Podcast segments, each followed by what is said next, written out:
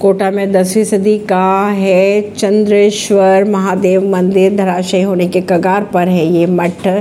प्रशासन पर गंभीर आरोप लगाए जा रहे हैं। बात करें अगर राजस्थान के कोटा की तो चंद्रेश्वर महादेव के इस स्थान को शिव मठ भी कहा जाता है।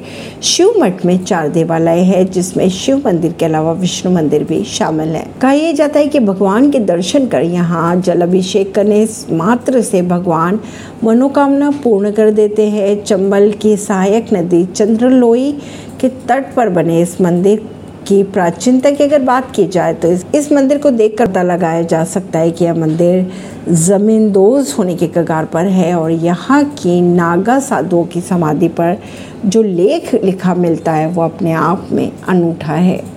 अगर बात करें मंदिर की तो मंदिर में कई प्रतिमाएँ विद्यमान हैं जो मूर्तिकला की दृष्टि से काफ़ी महत्वपूर्ण है।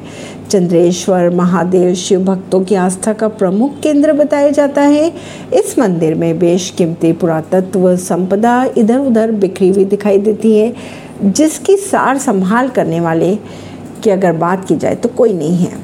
मंदिर के पास ही सटी हुई 750 बीघा सिंचित भूमि भी बताई जाती है। मंदिर के पुजारी के अनुसार मंदिर के नाम पर 750 बीघा सिंचित भूमि भी है, लेकिन प्रशासन द्वारा इसकी समय पर कोई सुध नहीं ली जाने के कारण श्रद्धालुओं में नाराज़गी बताई जाती है। इस मंदिर पर होने वाली खेती का पैसा जिला प्रशासन के खाते में जाता है। अब तक मंदिर के खाते की ज़मीन के करोड़ों रुपए सरकार के पास है, लेकिन उसका उपयोग इस मंदिर के जीर्णोद्धार में नहीं किया जा रहा है। बात करिए अगर नागा साधु की तो नागा साधु ने यहाँ पर ली थी ज़िंदा समाधि।